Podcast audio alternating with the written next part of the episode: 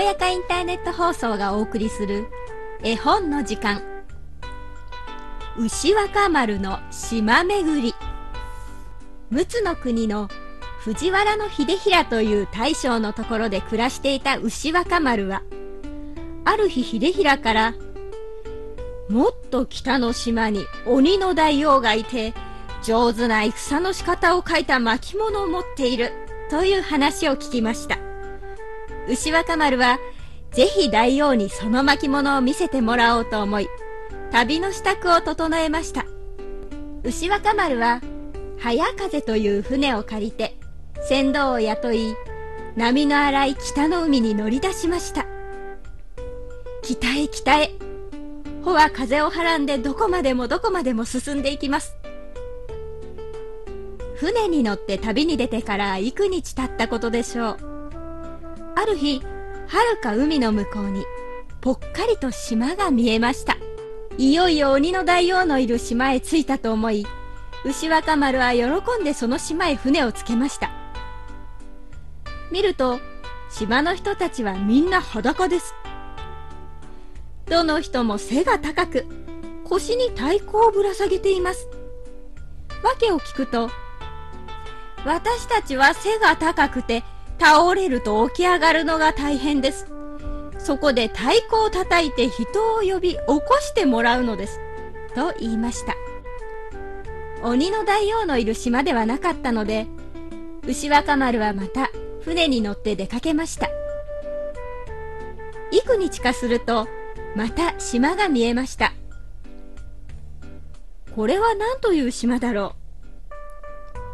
牛若丸は島に船をつけさせてみました。おやおやこの島の人たちもみんな裸です。この島は何という島ですか？裸島と申します。なぜ裸でいるのですか？寒くはありませんか？寒くないことはありませんが着物を織ることを知りません牛若丸は話を聞いて気の毒に思い船に積んできた麻の着物をみんなに分けてやりました。みんなとても喜びました。裸島を出た牛若丸の船はまた北に向かって旅を続けました。幾日かするとまた島が見えたので上がってみるとどこからか大勢の女の人が飛び出してきました。手に手に竹槍を持っています。これこれ私たちは怪しいものではない。牛若丸が言うと女の人たちはいえこの島に男の人が上がることは許されません。さっさと出て行ってください。女子ヶ島という女ばかりが住んでいるこの島では男がいると魚も取れないし米も実らないというのです。わかった。ではすぐ帰るがしかしせっかく来たのだから一つ笛を聞かせてあげようと言いながら牛若丸は腰の笛を取って吹き始めました。するとこんなに美しく楽しい笛の音を聞いたことのない島の人たちはたちまち浮かれてみんな踊り出してしまいました。女子ヶ島から船に乗った牛若丸たちはまた北へ北へと幾日も進んでいきました。するとはるか向こうにまた島が見えました。近づいてみると削り取ったような高い崖の上に角が生えた鬼の姿がたくさん見えます。閉めた。やっと鬼の島へ着いたらしいぞ。これは鬼の島ですからどんなことをされるか分かりません。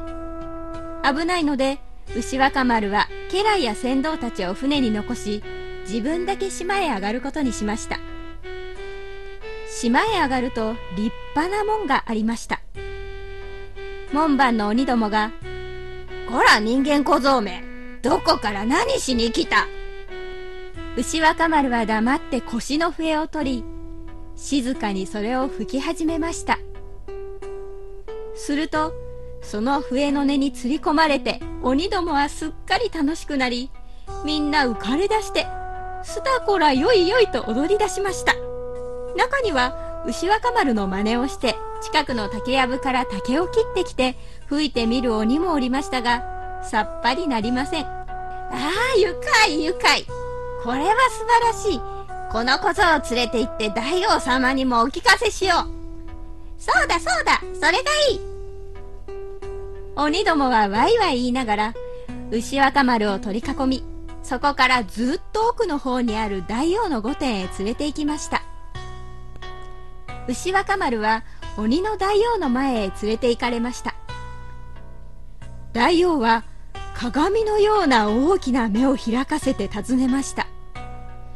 こら小僧何をしに来た？はい大王様の持っておられる戦の仕方の巻物を見せていただきに参りました。牛若丸は正直に答えました。そうかよく来た。しかしすぐには見せられん。お前の知恵と勇気を見届けてからのことだ。大王には朝日の天女というきれいなお姫様がおりました。去年お母さんが亡くなってからは毎日部屋にこもって泣いてばかりいました。牛若丸が大層笛が上手だと聞いた大王はある晩お姫様も呼んで牛若丸の笛を聞くことにしました。その晩は美しい月夜でした。牛若丸が吹く笛の音は静かに月の空へ流れていきみんなはうっとりと聞き惚れました。牛若丸はお姫様と大層仲良しになりました。ある日のことです。牛若丸が自分の部屋で「ああはるばる日本から海を渡ってきたのにいくら頼んでも大王は巻物を見せてくれない。いっそ大王を刺し殺して取ってやろうか」と独り言を言いながら担当を取り出しました。その時お姫様が入ってきました。お待ちください。あの巻物に近寄ることは私も固く止められておりますがなんとかお力になりましょう。牛若丸の熱心な望みに心を打たれたお姫様は牛若丸の担当を借りると巻物が隠してある奥山のお宮へそっと忍んでいきました。寂しい夜です。山また山の細々とした道をお姫様は一人で登っていきました。ギャーギャー。とどこかで鳴く怪しい鳥や獣の叫びは幾度お姫様の胸を震わせたことでしょう。ようやくお宮に着きました。